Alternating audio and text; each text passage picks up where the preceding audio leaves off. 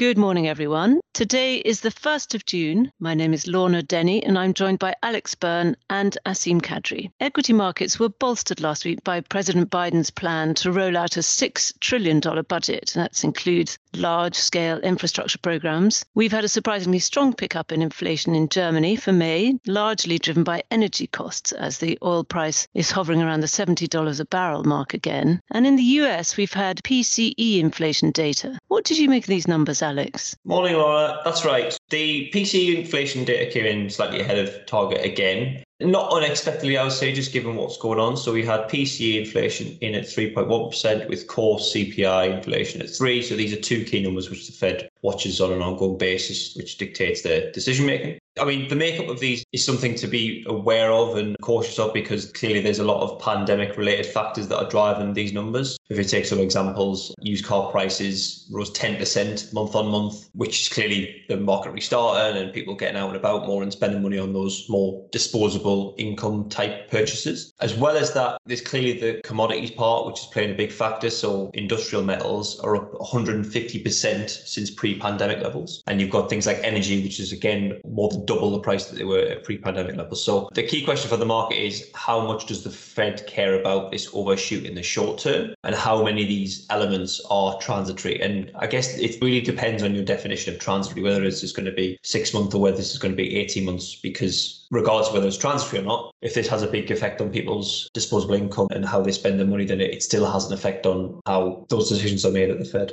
Certainly stronger rebound style data coming through there. We did also hear commentary in the week from one of the Fed governors about the current inflationary pressures and the Fed possibly talking later in the year about tapering their bond buying program. Now, that would imply tighter monetary policy, and yet the US dollar is languishing still at the lows for this year. We can see this very clearly against the renminbi, Asim. Hi, Lorna. Yes, that's right. So last week saw the Chinese currency hit its highest level against the US dollar in 3 years. So the renminbi has appreciated by more than 10% over the last year. And that's due to a number of factors, including China's strong economic rebound, foreign capital flows into the country, and also a large trade surplus. However, because this currency appreciation does pose a potential risk for policymakers, since, as I touched upon before, economic growth has been slowing in the first quarter, and a stronger currency would diminish the competitiveness of Chinese exports, a key driver behind the economic recovery from the COVID crisis. Furthermore, policymakers in China have been looking to mitigate the risk of asset bubbles and leverage. However, stronger currency would make this more difficult, since higher capital inflows would increase asset price inflation. However, on the other hand, a strong currency would provide us an offset to rising commodity prices, which have been a concern for policymakers in China, as they could drive inflation. So all in all, the strength of the currency certainly poses a challenge for policymakers, as there are several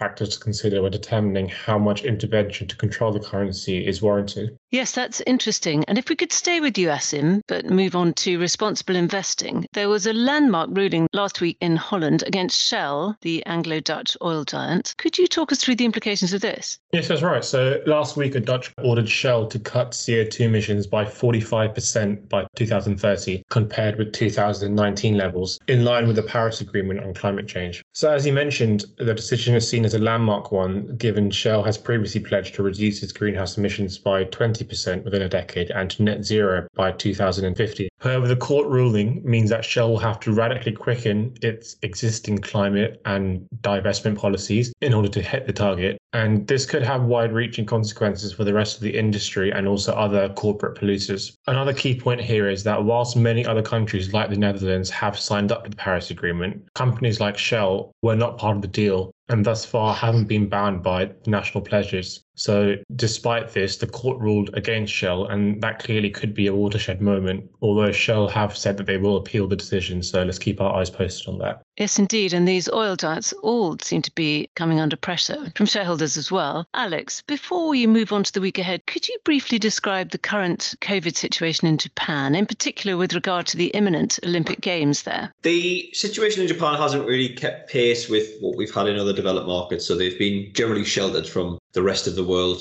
They have maintained a very low level throughout the pandemic. Their kind of consistent average has been comparable to what we had in the UK in the summer last year, when there was essentially very little restrictions on it and things were almost back to normal. So they haven't really had much of a vaccination drive so far. They're only really getting started on vaccination. But They've maintained a very, very low level. There's a lot of social compliance. Culturally, there's a big thing about wearing masks. And despite the fact that Tokyo is the most populated city in the world, they've managed to keep very, very low levels. But they have had these state of emergencies, which are kind of akin to a low level lockdown on for a good period of time now. It's not comparable to what we've had in Europe in terms of the very strict lockdown, but it still has been obviously a hit on the economy, and they've lasted longer than people would have expected. But the overall mood in Japan is probably worse than it was 6 to 8 weeks ago. So on the Olympics, the population has been fairly disengaged. The surveys that we've had out recently have been something around 75% of people either want to postpone or cancel them again. Firstly, for just the operational side of the Olympics, it's not ideal to try and postpone or cancel these, just given funding and everything that goes into these. But the other thing to bear in mind is what you mentioned around the election. So we've got an election due in Japan in October of this year. So clearly the government would have thought that this national drive towards the Olympics and that kind of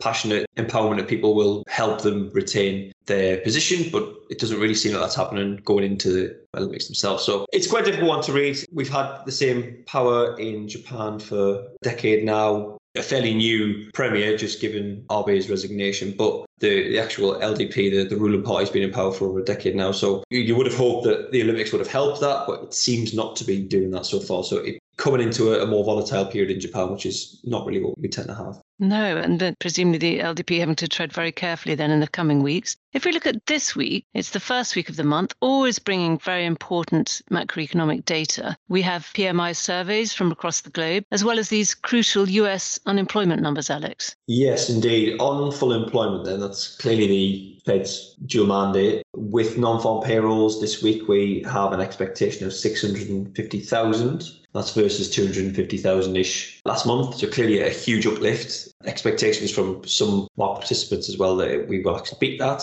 And that also helps the unemployment numbers. So again, expectations driving down, 5.9% unemployment versus 6.1% last month. So again, this supports this recovery story and story around the Fed and the potential necessity to talk about tapering a little bit more and the driving down stimulus. Indeed. And for the expectations for the PMI data? Globally, we've got a lot of PMI data out this week. We have had, I guess, a trend since the latter part of the pandemic that the manufacturing story has been much, much stronger than services, just clearly given what the economies can do. More recently, in these numbers, the expectation is for a much stronger services number. Whilst that manufacturing number stays high, the services are beginning to catch up. So the overall core PMI number, more globally and particular places especially, is beginning to catch up for services and becoming stronger overall. Yes, we'll watch that with interest. Thank you both very much indeed. Thank you. Thanks, Lorna.